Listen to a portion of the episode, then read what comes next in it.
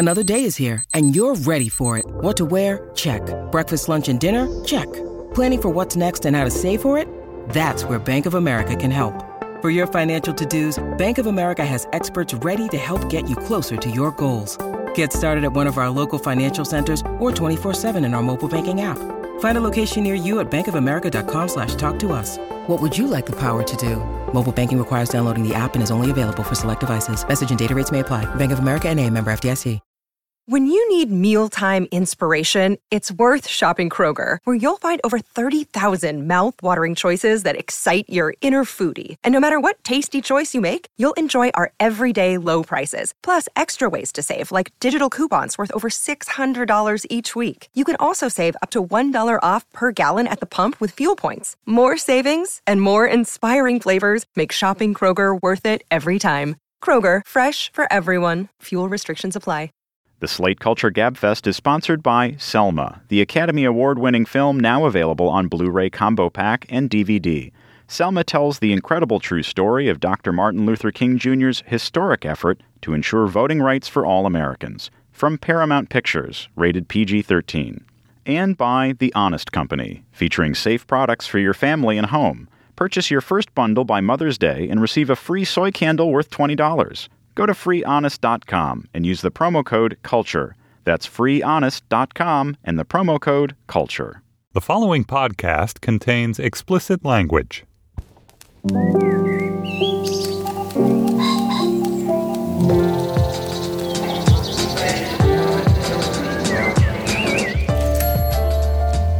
I'm Stephen Metcalf, and this is the Slate Culture Gabfest Stupid and Contagious Edition. It's Wednesday, May 6th, 2015. On today's show, Kurt Cobain's Montage of Heck is the new documentary on HBO about the frontman for Nirvana.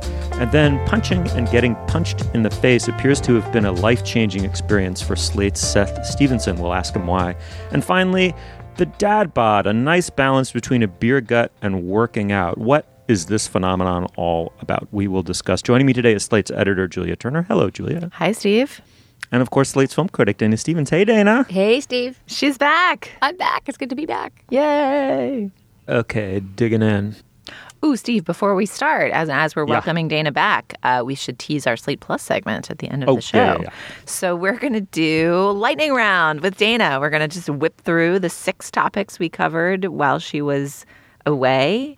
And Well, almost all six of them. We'll see. This was my idea because I was listening to the show while I was away and I was basically shouting into my earbuds and responding to you guys. So I wanted a little lightning round chance to respond in real time. Yeah, so we're going to give Dana the chance to uh, tell us what she thought about all the things we discussed in her absence uh, after the show. All right, moving on. Kurt Cobain, Montage of Heck is a cunningly edited two hours of art music journal, Super 8 films, and audio montages assembled with permission from the various Cobain archives and formal ones scattered around the world.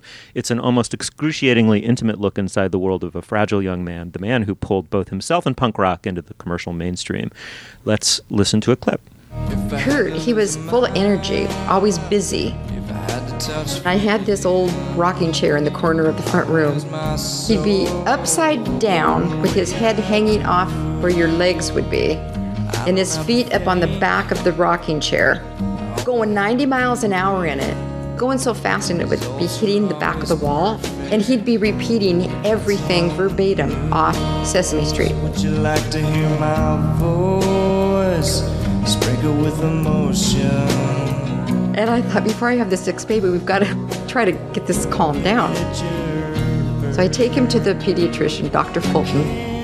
He did a rapid eye movement test with a flashlight in his eyes, and he went, okay, we got trouble here. Well, Dana, it's uh, awesome to have you back on the show. Let's start with an insight about this documentary. It's uh, we'll obviously get to Kurt Cobain and the contributions of Nirvana to popular music and on and on and on. But talk to me a little bit about it as a, as a movie. I mean, I don't know about you guys. I was very interested in the subject matter and attached to the subject matter. And like you said, we'll get into that and, and Kurt Cobain and Nirvana's impact later. But I was disappointed by the way it was framed in this documentary. This documentary did something that really bothers me in documentaries about artists in particular, which is that it's didn't make the provenance of various audio and visual components clear at all. So, for example, there was some really interesting audio that were these old homemade cassette tapes that Kurt Cobain used to make before he was famous. I think he was a teenager and he would sort of do these vocal improvisations and put in sounds and sort of make little montages. In fact, the title Montage of Heck of this documentary, I think, comes from the name of one of those mixtapes.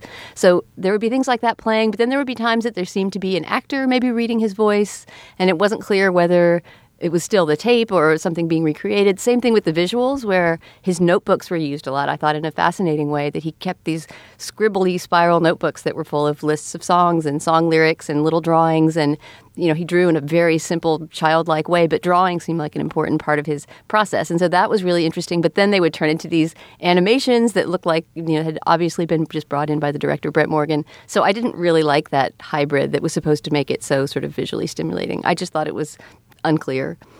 Julia, I'm very curious to know. I could have guessed Dana's relationship to Nirvana, which sounds very much like mine. It was a kind of a revelation. It remains, you know, incredibly important to the way I think about music and on and on and on. I couldn't guess what your relationship to Nirvana is. It must have that I mean, Bleach must have come out when you were like 1 years old or something. I'm not that young, Steve.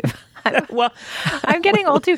No, I mean, you know, I like was in middle school when grunge happened. You know, I read Sassy Yeah. magazine. I that cover of Courtney Love kissing Kurt Cobain like was delivered with a thunk through my mailbox, and I, you know, read every page of it. And my friends had like deep crushes on Kurt Cobain. He was so cute, you know, and we danced to that music at, in the gym, you know, at my prep school. And I remember hearing about his suicide while I think watching a track meet.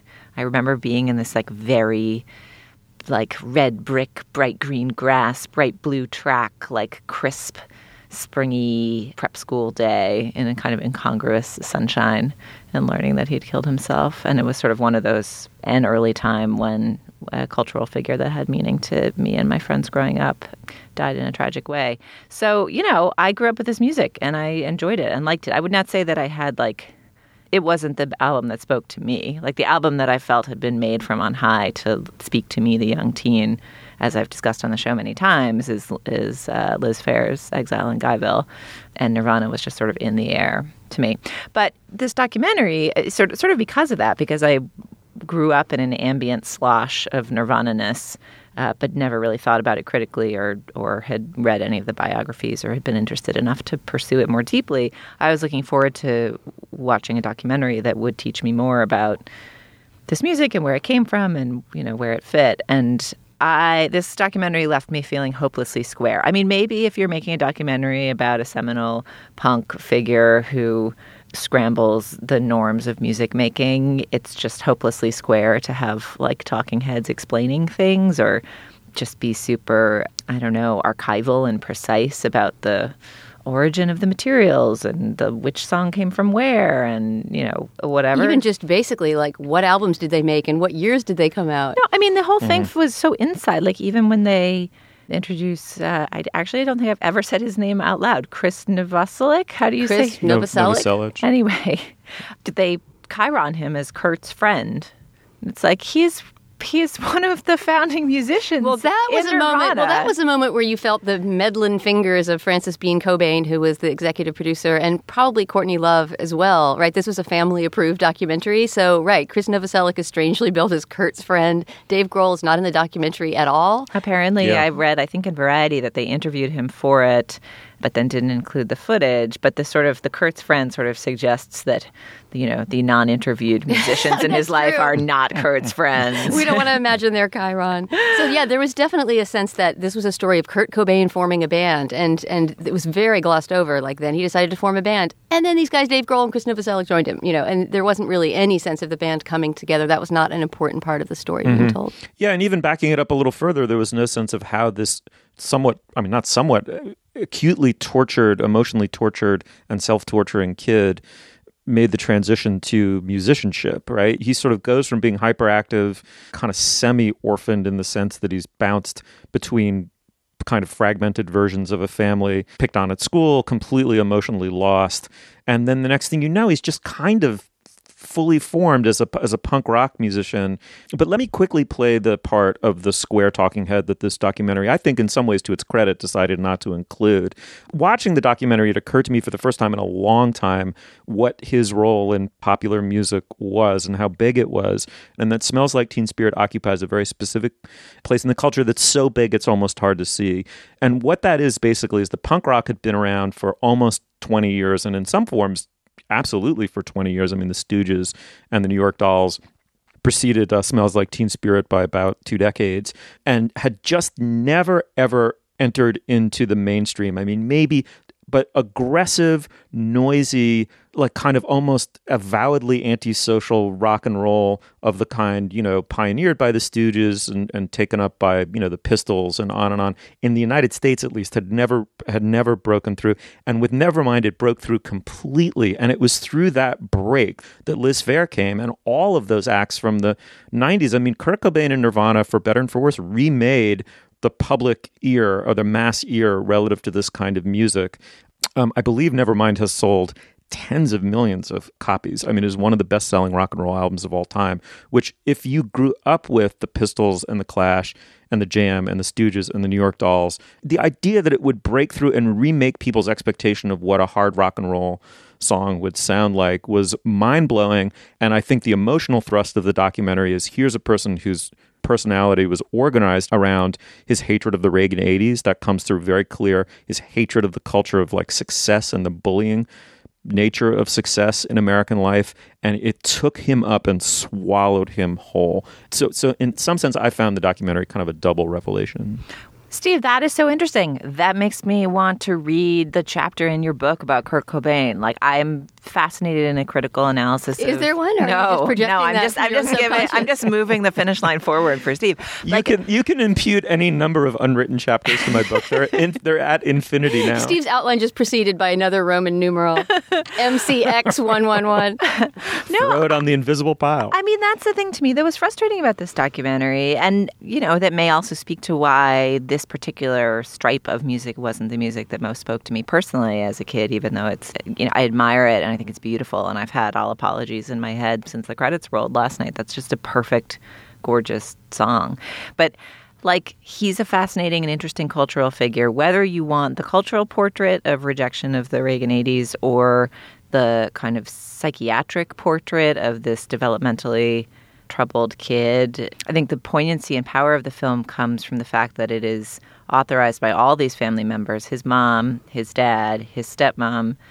You know, Courtney Love participates, and Frances Bean Cobain, who's basically estranged or at least has had a very complicated relationship with Courtney Love, is producing it. So there's all of these figures who loved him trying to sort through where his suicide came from, I think, and in some ways talking very directly and owning up to the roles they feel like they may have played in it. A whole other fascination of this film is the discrepancy between the very distinctive and fascinating and off-putting but fascinating face of Courtney Love in the early 90s and her like plastic real housewife. Oh, I just now. have to say the afterlife of Courtney Love has made me so sad because I really loved that whole album and I thought Courtney Love was a great musician and singer at the time. No, I mean Hole Live Through This to me is like a much more powerful and important album than Nevermind. That's an amazing album. But I'm curious, Dana, what did Nirvana mean to you?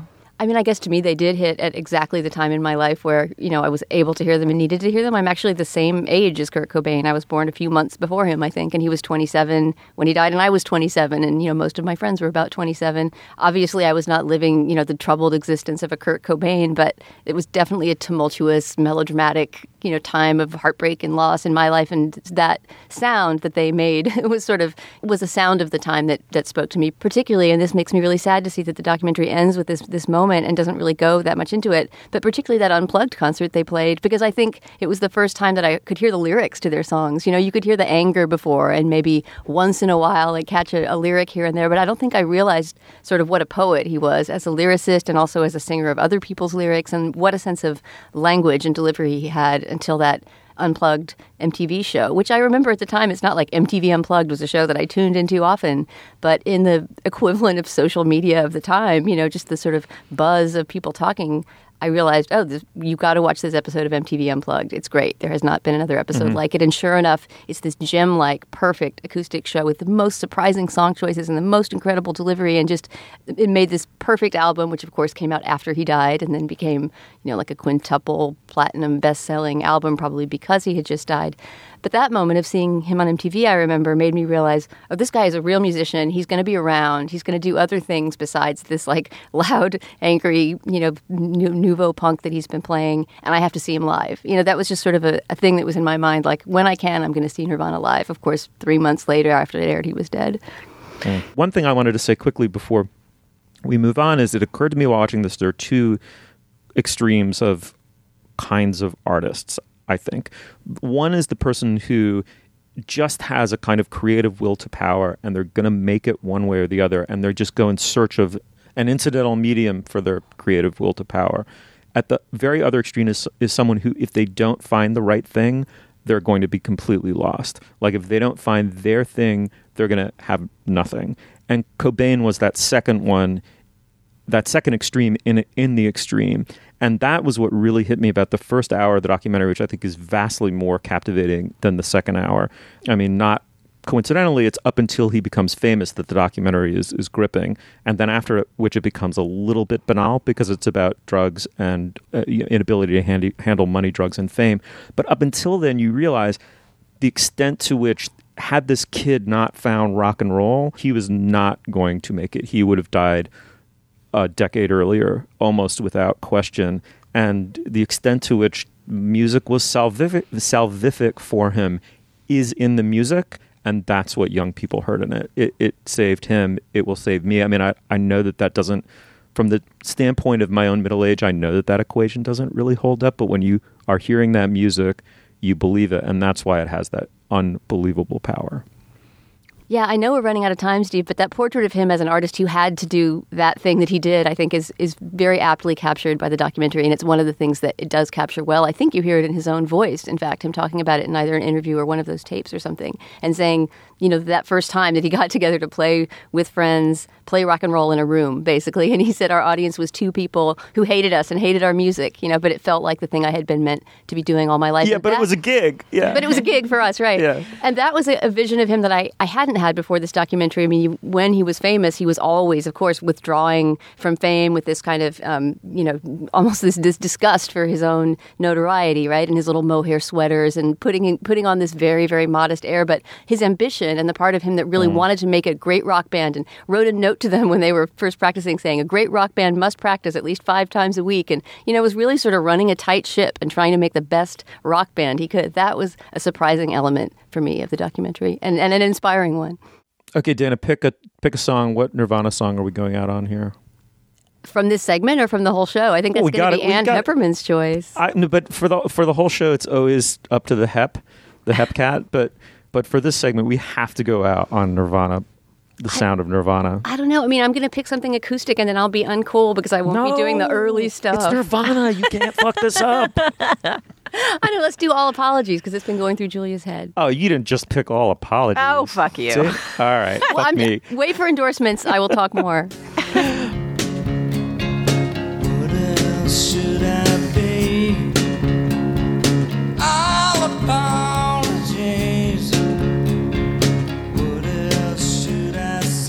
All right. Well, Kurt Cobain montage of Heck is the documentary on HBO about uh, Nirvana and Kurt Cobain.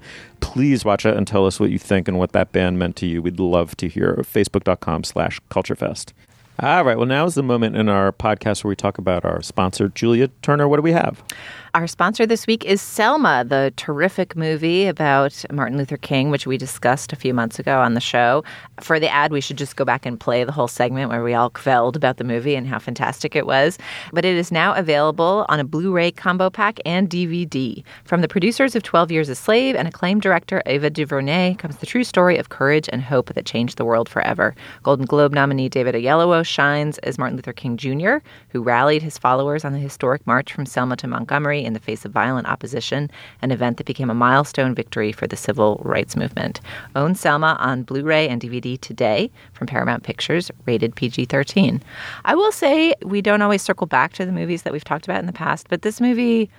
I've been thinking about this movie like fairly regularly since we saw it. I think it was not just a powerful viewing experience, but a really interesting portrait of an effort at social change in the face of systemic injustice that feels super pertinent as we look at changes around gay rights and gay marriage, as we have a conversation around trans rights, and of course, as we talk about race and poverty and the relationships between poor, mostly black communities and police departments around the country. Like, I feel like there's a whole set of conversations swirling through the culture this year and efforts at change that that have cast my mind back towards this movie since then. I think it's like more than a bunch of great performances. It's like a really interesting moment and an interesting process piece that I just keep thinking about. So I would heartily commend all of our listeners who have not yet seen it to uh, go see it, and it is now available to you for purchase. So check it out, Selma.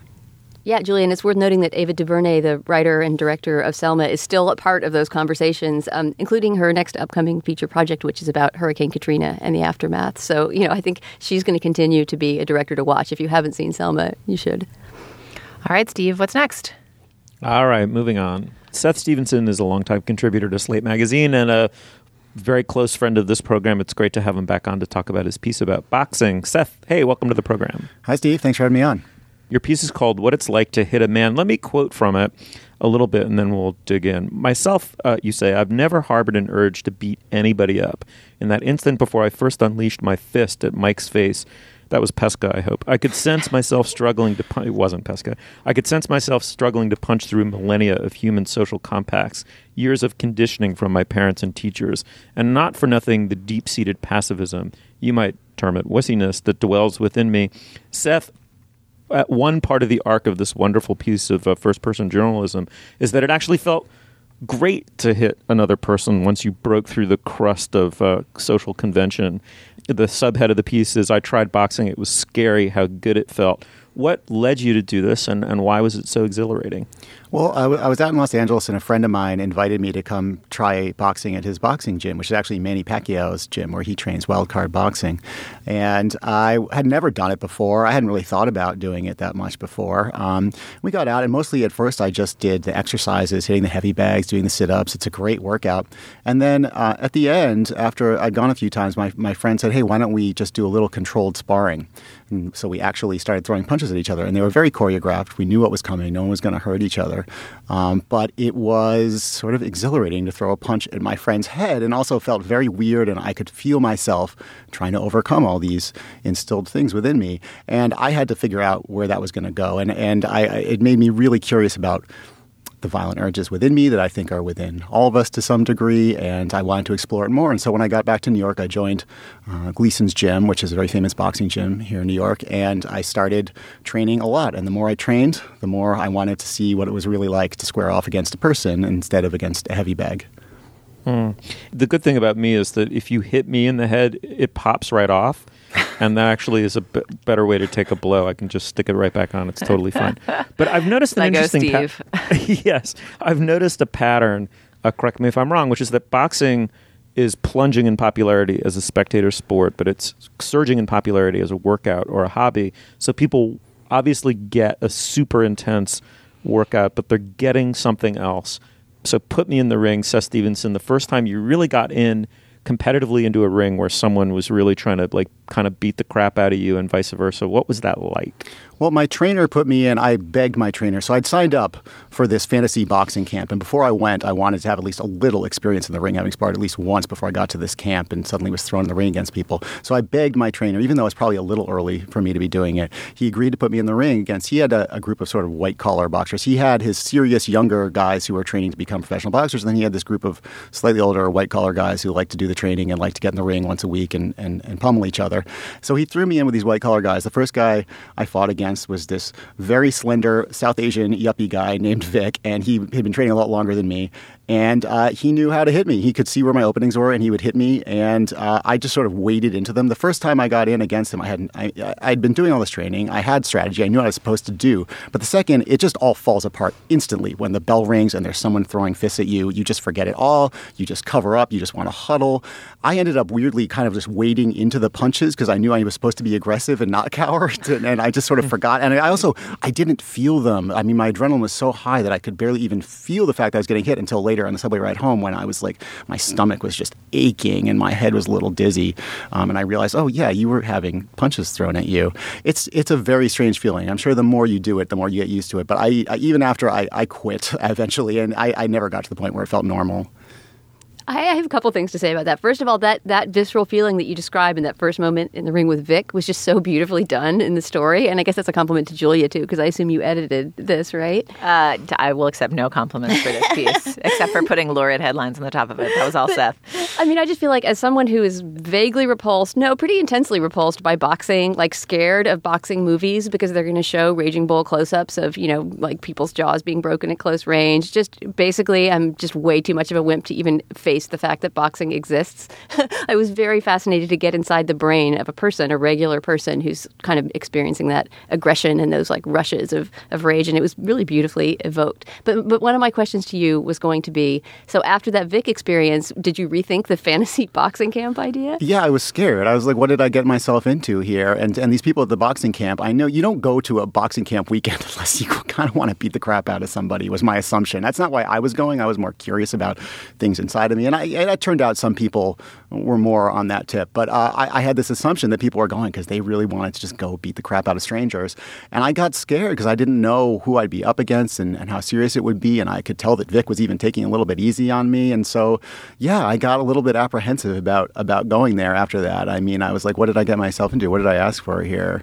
Because what was curious to me was even before I ever did any of this, when I would get frustrated at things, like I'm trying to write a story and it's frustrating and it's bumping up against my own limitations, or I'm I'm feeling like an idiot about something I said last night at a party, I would have this urge to kind of hit something, to kind of like slap my fist against something, and I asked around, I, am I weird? Am I a especially violent person? I asked around, and no, I, basically every male friend said, yes, I have that urge too. And almost all of the women I asked said the same thing. I have when I get really frustrated or, or I feel like I said something I want to take back, I just kind of want to hit something. I just pounded a desk with a teddy bear last week for about for about a full minute. There you go. And Dana, I think of you as like one of the That least violent so people I can Dana. imagine. But I can't That is imagine so that Dana. translating into wanting to punch someone in the face. You well, know? no, I didn't want. I didn't. So I, that that urge, it's not to hit a specific person in the face. It's just to hit something, right? It's that's the same urge you Right. have when you pound that teddy bear. It's, it, it doesn't take any sort of real corporeal form. It's just like I want to hit something, Mm-hmm. some vague thing.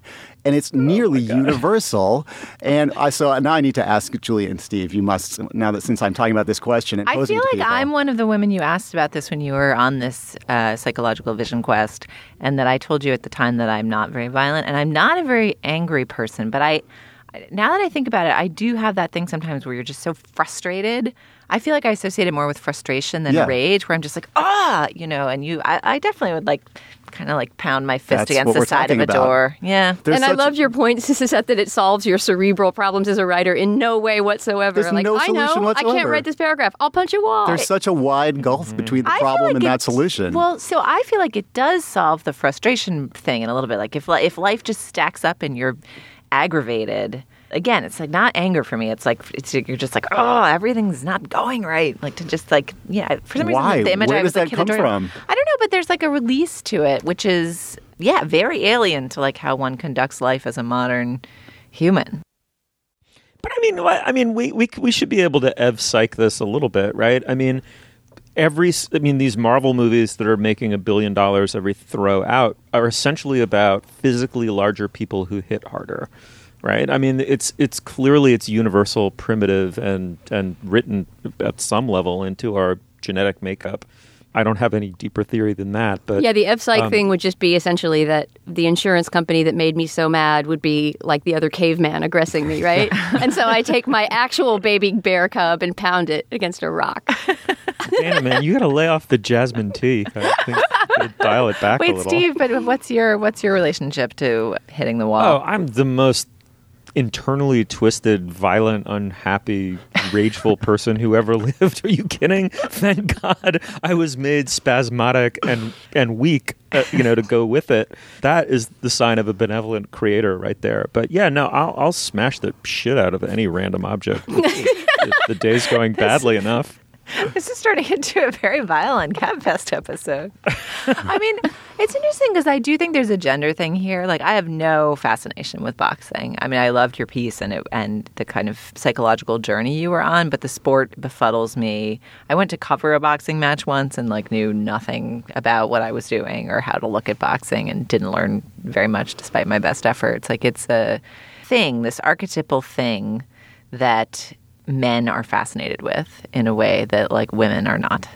I'm I'm generally not prone to gender pronouncements on this show, but like as a sport, as an ethos, as a culture, oh the glory days. Remember when it was the biggest sport? Uh, you know, like there's just this kind of whole fascination, and of course we're talking about this the week after the Pacquiao Mayweather fight, which I presume none of us but Dana watched. But I watched um, it. um, Dana and her teddy bear. Yeah, me and my teddy bear tea. tuned in. so we were And just little chor- PPV. choreographing all the uh, punches. But we're in this moment of a larger cultural fascination with it because this big fight that hadn't happened for ages finally happened. But um, I, if we all have this urge, like there, there does it does feel like there's a male prerogative around channeling it and a male association with the sports that most directly relate to it more so. I don't know. Is is is boxing something you guys have been fascinated with for a long time or Not not professional sport. I mean, it's I, I don't watch it a ton. I watched it on Saturday night because I you know it was the biggest fight in decades. Everyone told me, and I could appreciate the grace and, and the, the skill and on a level that I might not have done before I tried boxing before, and that, and that was sort of amazing to watch. I didn't think that was a particularly entertaining fight,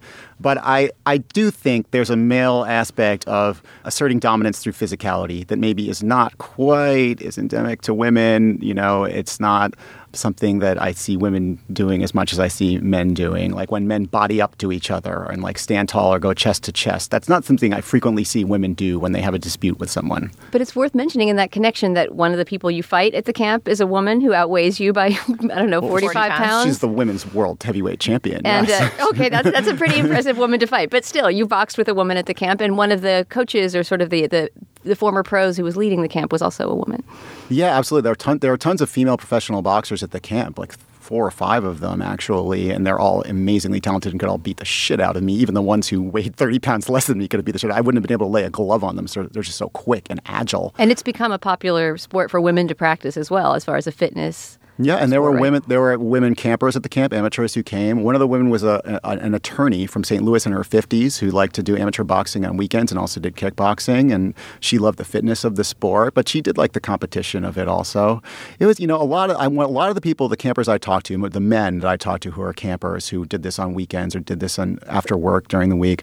Um, a lot of them mentioned feeling bullied as kids or feeling like they had something to prove. Or or one of the main um, people I talk about is this um, psychotherapist named Scott, who I became friends with at the camp. He's a 65 year old guy, lives on the Upper West Side, and he does rage work with his psychotherapy patients. He has them punching pillows in order to get some of that stuff out. And he himself, you know, told me that he'd been abused as a child. And so I do think a lot of the people who really get into it, there is a, very much a psychological element to it. Because yes, of course, there, there's like there's strategy to the sport. There's incredible fitness level required. There's a grace to it that is amazing to watch when you see someone who really knows what they're doing. But you can channel all those things into say basketball. you know, you don't need to do it in a sport where you're hitting someone, getting hit in the head.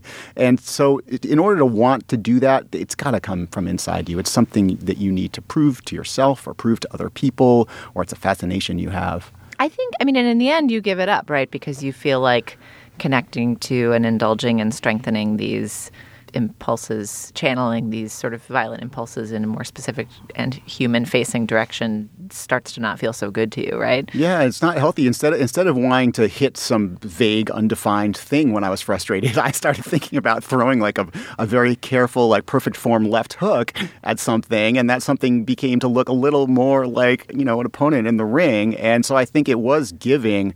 It was one step closer to actually hitting something as opposed to some vague you know, objects, and that was not so great. But even more than that, I really didn't like getting hit in the head. Like I really didn't enjoy that. I, my job requires my brain, and I'm already just barely smart enough to do it. And getting any dumber would really be an impediment to my career.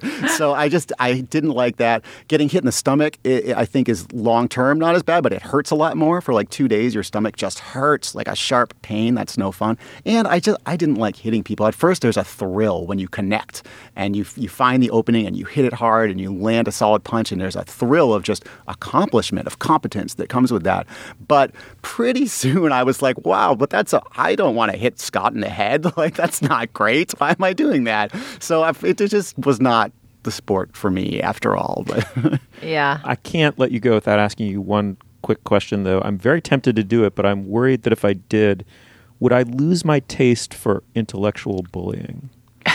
If you did actual bullying, if you, did. you know, if I did, if I if I got my yayas out in the ring, would I no longer need to achieve dominance through verbal bullying? I think it would just add to your arsenal, be another arrow in your quiver. You could be like, well, not only will I, you, you know, take a scalpel to your arguments, I also could beat you up. but luckily, because Steve's up oh in Ghent, we don't have to actually duck his flying fists, just his words. Uh, all right. Well, the piece is what it's like to hit a man.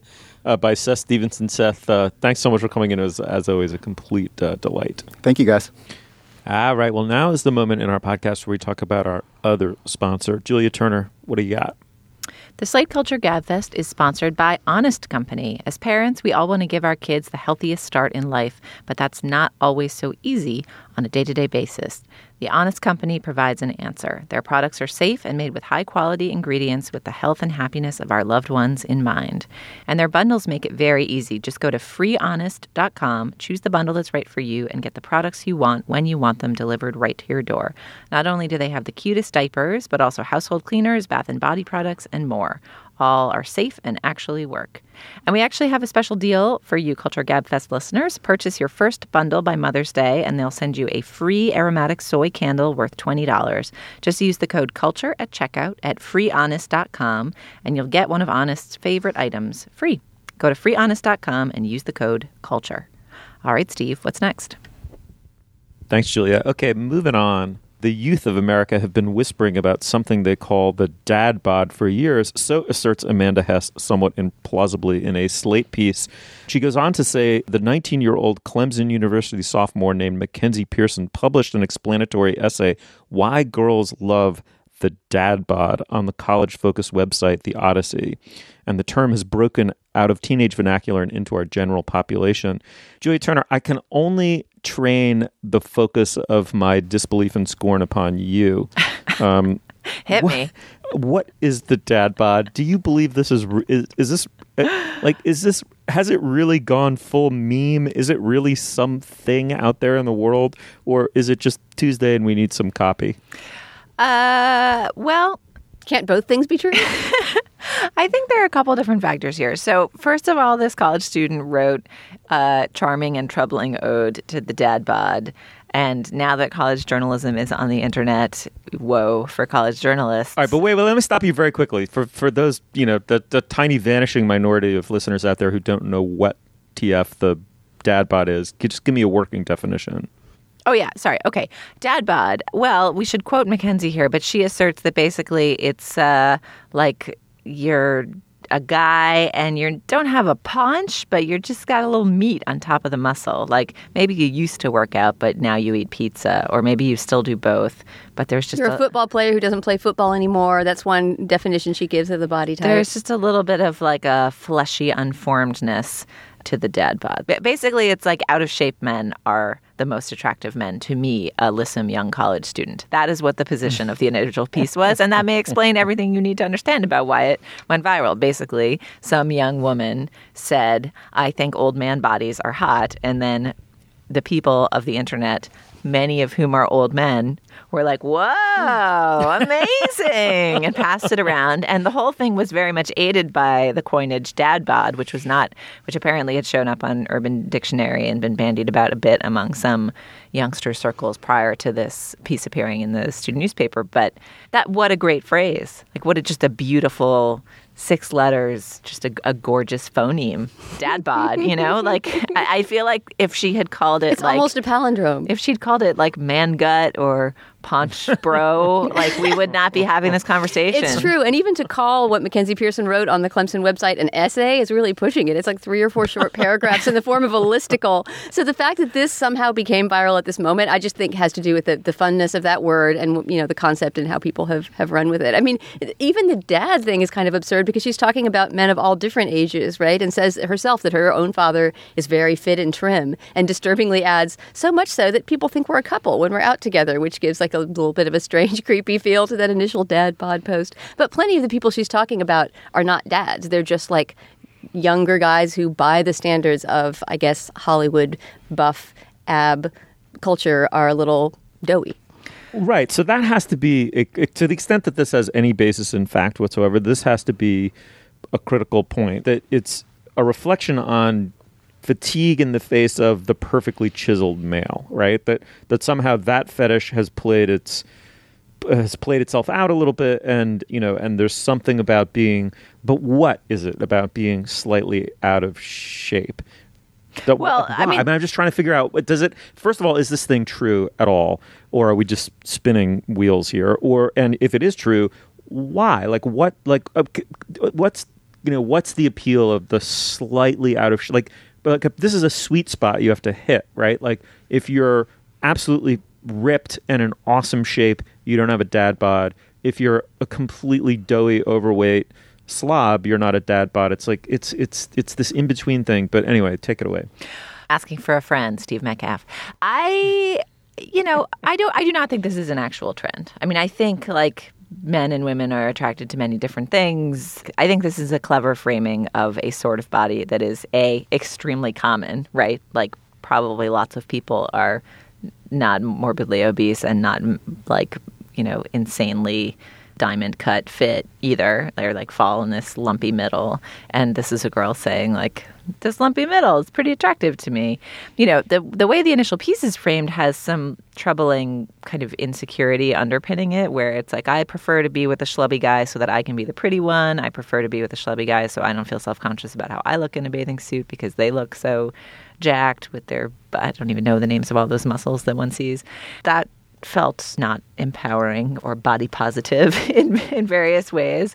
But like I, you know, people are attracted to all different kinds of things. I don't I do not think this is an actual movement. At the same time, I think it does two things interestingly simultaneously, right? It both affirms the right of men to look like schlubs and still get laid, which is like an irritating truism of the, of the centuries. And yet it also objectifies men in a way that's new, right? Yeah. Like having a name, having a type, saying like if you have X physical attributes, you will receive Y, you know, set of acclaim from random Clemson sophomores. That feels new. So at the one hand, this feels incredibly irritating and patriarchal and like, um, you know, listen, women we've seen um, shown. I, I just watched part of Chef this weekend in which Scarlett Johansson and Jon Favreau is that who plays the lead in Chef? That movie? Yeah. In which like Jon Favreau is having an affair with Scarlett Johansson, and it's just uh, like the the talk about fantasy camp. The physical, the male female inverse of that would just never ever happen on any screen ever, and that's galling, right? So this is affirming a sexist norm and yet objectifying men, which feels like reverse sexism in a way that's slightly new. So that's what I mean. To the degree there's anything to get your head around here, that's the thing to get your head around. And I'm not sure I love a world where it's like, great, let's objectify and have names for types of male bodies too. But I do think that there's a little bit of a. It's nice. It, it may not be a very well thought out feminist manifesto, that's for sure. And as one feminist writer pointed out, what would we be saying if suddenly mom bod was being talked about by all kinds of men? Is like, I love me well, a chunky MILF. mom bod, right? Yeah, I guess that's the MILF thing, right? But yeah, I mean, but it's considered the MILF, sexist. The MILF body is not the dad bod body. Oh yeah, the MILF is more like the, the working out, right? It's sort of like the, the yeah. The, the MILF has like mom. Pilates bod. I think the MILF is yeah, not. No, the MILF I, is not allowed to go to sea. But I'm just saying, however we would we would conceptualize the mom bod, if the mom bod was being passed around as a meme, there would be talk of sexism, right? And so this is because it's a reversal of expectations. But I actually do think that it may do a tiny bit of good in that there is starting to be more of an expectation in Hollywood movies, for example, that Chris Pratt is going to get himself looking like a superhero for Guardians of the Galaxy, right? He wasn't fine before in his Parks and Recreation, in my opinion, much more adorable, slightly bigger version. Same thing with Jason Segel, who got really gaunt for that movie with Cameron Diaz. I wrote about it in my review. It made me really sad. And I missed the chunky, naked Jason Segel from Forgetting Sarah Marshall. So, as somebody myself who is rather fond of a, a, a chunky comedian, I have to say, I mean, I think I embrace the dad bod. I'm going with it. All right. Well, first of all, I love that the, it, that it doesn't exist, but we each have a elaborate theory about it. That's a, a new a new height has been reached for by, uh, by the Gabfest. So let Wait, me we should do a show that's all just fake topics one week. we do it every week, Julia.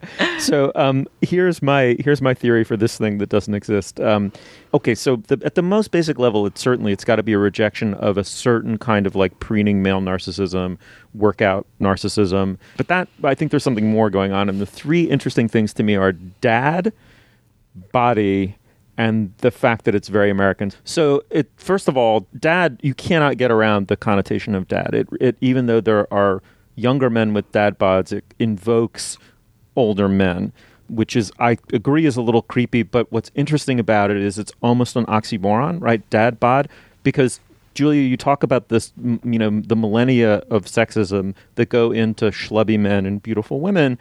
Well why? That was that was the relationship between a certain form of female power which was sexuality uniting up with a certain or being traded for a certain form of male power which was uh, which was money or status. And this invokes the middle-aged man without also then going into money and power. So implicit in it to me is the rejection of the kind of hedge fund ideal of uh, of um, Fifty Shades of Grey, right? That fantasy for some people is an, I would imagine, I pray, is completely inert of the superpower, you know, super rich older man uh, taking up the woman. So it, it sort of, in its own perverse way, it rejects the princess fantasy implicit in that. And then finally, it's very American, I think, for being focused on the body in this particular way, that it, that it implies a very American norm of male sexiness. And so to me, it just reinforces this like extremely, I think, American ideal that has to filter through, oh, the hard body is what makes hard body status or money is what makes men sexy. And that's why this fights against that meme. And that to me is a little sad. I guess so. I mean, I do. I think the your point about the financial inversion is really fascinating, right? Like the dad having the primary identifier of a middle-aged man be his daddom rather than his career, or his status, or his money, or his sugar daddiness, or you know, the the sort of the dad of dad is really the like playground and barbecue dad, not the sex fantasy dad. So that's fascinating. But I think the like micro moment when a man had to be as cut as a woman is like eight years that started 12 years ago yeah, or you're right. something It's like sort of like boohoo. Long time you guys had to worry about it. yeah you know it's like this rejection you know the, the the you know part of In straight culture, anyway. I mean, I think in gay culture, there's a very different set of expectations I for think it goes. I think I think it's it's it's been out there since since Top Gun, Tom Cruise and Top Gun since '86. Yeah, okay, And it's I- been part of the. It's been part of the culture. The possibly not at all dominant or exclusive. The way being a sexy bikini friendly, you know, a woman with a bikini friendly body. right and it's true actually if you look back at women's bikini bodies i mean even raquel welch if you put her you know who's like the ultimate bikini hottie of the 70s like her body is not her body is not Megan Fox's body, you know, like the decreasing humanness of the bodies we Right. revere, I guess, is a, Right. is a problem of both genders. But it, you know, so I don't know that I think like America has lionized, you know, the, whatever those little triangular muscles on the side of the abs are since the age of Washington or anything. But um, Jefferson was cut. No, but I think it does. But no, I know I don't want to cut you off, but it just very quickly. I just mean a certain, like you know, even even Marlboro Man or or Clint Eastwood or John Wayne, like Dad as someone who has become one, right? Dad is an enormously desexualizing, uh, for totally healthy reasons, is a is a very desexualizing category to be put in, and you put yourself in it when you're a father and when you're acting as a father around you know kids you you you know and and it's it's the it is completely the natural arc of of life but it's interesting that that is being resexualized here. That's the, you know it's it's the two words are fighting against one another in this interesting way. Right, right. I mean, maybe that's part of what makes the term electric and pass aroundable. I mean, you're right, Dana, that there was the initial kind of creepiness of the girl's description of her relationship with her dad in the piece, and um, maybe that's part of the frisson.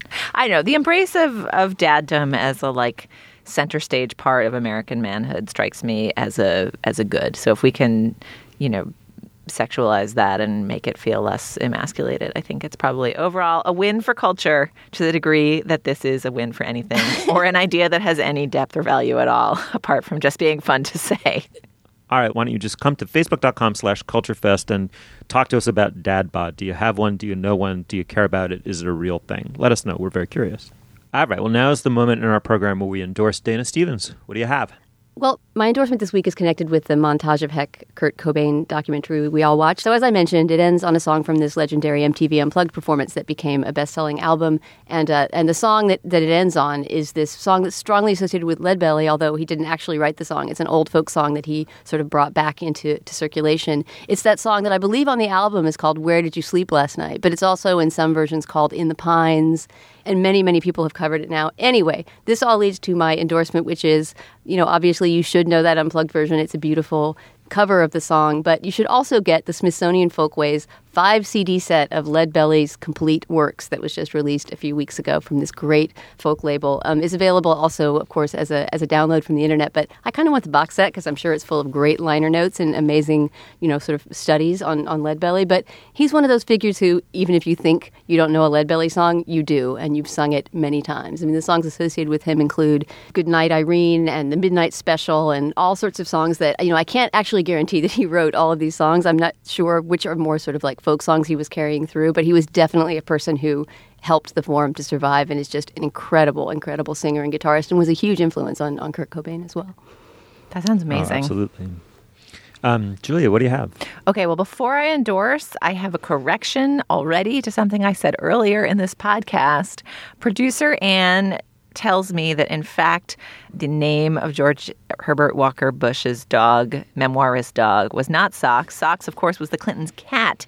The dog of the Bush ones was Millie. And it was Millie who wrote her her tell all about life in the Bush White House. So apologies to Socks, Millie, the Bushes, the Clintons, uh, and Felix. But now we've set the record straight on pets and potential pet memoirists. All right, my endorsement this week is Hamilton. I just went this weekend and saw the production of Hamilton at the Public Theater downtown in New York. Uh, and the production actually then closed on Sunday, um, but is returning to Broadway later this summer. It is one of the most exhilarating, extraordinary, transformative, marvelous experiences I've ever had in a theater. And basically, every single person listening to this podcast in every corner of the globe should like plan a trip to New York City to see this production when it comes to Broadway. I mean, I suppose you can wait and see if it, uh, if the reviews suggest it's transferred well to a bigger arena because it's it was pretty small and intimate at the public, but it's the creation of uh, Lin Manuel Miranda, who was the force behind the musical In the Heights a couple years ago, which won a bunch of Tonys. But this is a portrait of Alexander Hamilton and sort of a reclamation of a lesser studied founding father done essentially is a hip hop musical, although I guess he's explicitly requested that it not be referred to as a hip hop musical. And it does use a bunch of different musical forms. There's hip hop, there's rhyme, there's sort of show tunes, there's kind of like 60s Brit pop. There's all kinds of musical influences in it. And it's basically an opera. There's no like chit chat between the scenes and then they launch into rapping. And the performances are extraordinary. I think a lot of the original actors are moving to Broadway. But it's it's it's just an amazing, amazing production. Um, like exhilarating and transfixing and transformative. And I've had the tunes in my head for days. And it's great. All right, Steve. I am so excited to see that. I really do hope we get in and do it for the show. Um, I think we're going to make every effort to, to do that. But um, okay, so I have two things I want to endorse very quickly. They were both on the internet this week. The first is uh, as part of the Opinionator blog uh, for the New York Times. Dan, I'm very curious whether you saw this. Uh, academic named Christy Wampole posted something called the Conference Manifesto. No, I didn't see. A- And it begins We are weary of academic conferences. We are humanists who recognize very little humanity in the conference format and content. And it goes on just bullet point after bullet point. You know, our jaws have hung in disbelief as a speaker tries to squeeze a 30 minute talk into a 20 minute slot by reading too fast to be understood. We have been one of two attendees at a panel. And it, it's actually quite funnier than the lines that I chose to read. It gets funnier and funnier, but also you feel as though she is absolutely hitting a very real bullseye and that something has happened, especially in the humanities, to conference culture that's totally endemic and representative of what's happened uh, to the whole of the study of the humanities. I think it's from someone who's a, you know, it's not a sour grapes adjunct or an exile like you and me. It's someone who's in it and succeeding in it, who just finds its protocols and rituals have become routine and and preposterous and seem to serve no need whatsoever. It rings true to someone like me who's been away from it for a long time, but I cannot imagine that this is said prejudicially or written prejudicially. Um, but it's enjoyable in and of itself. It will certainly inflame some pre-existing prejudices, which may not be entirely healthy. But my sense is that it that it is telling a kind of uh, important truth. And uh, again, it academia is faced with a kind of inside-outside problem, which is from the inside, the people who have tenure and a decent job and, and middle class job security and are producing scholarship in order to get that, think of it as an entirely successful system. And everyone outside of it, which includes people very close to the inside of it, people like me who still teach in universities occasionally, adjuncts, students and graduate students, undergraduates who might major in English, um, who are incredulous at the entitlement of the people inside who feel no need to make what they're doing more vital to the people outside of it. And the defense is always we are credentialed literary scholars, we know what we are doing, you are Philistines, and that no longer flies, uh, uh to my mind, um, because the, the truth is the English and the Comp Lit and the history and the art history and the philosophy departments ought to be absolutely not only central to the American university, but to the American experience, and they aren't anymore. So I recommend this as something that will hopefully stimulate that debate, uh, in addition to some prejudices. But the other thing I want to um, endorse very wholeheartedly is uh, an op-ed in the LA Times by the writer Caleb Crain, who's just, I mean, what can you say? Just an exemplary intellectual journalist about the Charlie Hebdo controversy, which lives on now in the form of a PEN controversy that PEN is giving some sort of freedom of expression award to the Charlie Hebdo, the massacred Charlie Hebdo cartoonists. Now, a fairly large number, in excess of 100, maybe approaching or in excess of 200, I'm not sure. PEN members have decided not to attend the event as a way of indicating they do not believe this that Hebdo deserves this uh, award. No doubt for a variety of reasons. One of which is they either find it too ju- juvenile or p- potentially too uh, racist to earn it. This has inspired a lot of writers, including many for whom I have unlimited respect, saying that the PEN dissent is ill thought out, possibly itself childish. Um, and kind of intellectually childish or, or, or immature. I, I don't want to go deep into my feelings about the about the uh, award going to um, Hebdo, I wanted to say quickly that it just seems to me that the work of an intellectual begins where there is otherwise unanimity and that writers, some of whom are Joyce Carol Oates, I mean, some of these people are not lightweights, are deciding not to honor Charlie Hebdo as a signal that something needs to be thought through. And we can't simply thump our copy of you know Oliver Wendell Holmes and, and John Milton's Area Areopagitica and say simply that freedom of speech is an absolute value and when it's under threat or attack you know we must defend it. Everyone believes that. It's the, it's the role of an inter- intellectual to find those wrinkles in opinion, those fissures in, in opinion where two things have to be reconciled but don't reconcile and the work of thinking has to take place. And it seems to me of the people who've written about this caleb crain was the rare person who really took up the challenge and said i'm going to actually try to out somewhat out loud and vulnerably think this through. And whether or not i think the award should go to these people whether or not a dissent is a considered or ill considered thing. And it's just a beautiful piece of writing. I couldn't recommend it highly enough. It's called Charlie Hebdo Cartoonists Heroes Are Racist. The answer is not that simple. Exactly right. If the answer were simple, one would not need to write about it. And it offended me that some people who I really admire wrote about it as if it were simple. Question, it isn't. So, a huge shout out to Caleb Crain. It's an exemplary piece of writing. Um, all right. Thank you, Dana. Thank you, Stephen. Uh, so good to have you back. That's what you think for now. wait, wait till she pummels us, teddy bear style. Julia, as always, a total pleasure. Yeah, I didn't let you get. Uh, I didn't let you miss me, so I'm just still here. That's true. but Um, a pleasure as always. All right, you'll find links to some of the things we talked about today at our show page, slate.com slash culturefest. And you can email us at culturefest at slate.com or drop us a note at our Facebook page, facebook.com slash culturefest. Our producer is Ann Heppermann. Our intern is Lindsay Albrecht. Our managing producer is Joel Meyer. Andy Bowers is the executive producer of Slate Podcasts. The Culture Gabfest is part of the Panoply Network. Check out the entire roster of podcasts at itunes.com slash panoply. Our Twitter feed is at Slate Cult Fest. For Julia Turner and Dana Stevens, I'm Stephen Metcalf. Thank you so much for joining us. We'll see you next week, I hope. Black girl, black girl, don't lie to me. Tell me where did you sleep last night? In in where the sun never shine. I.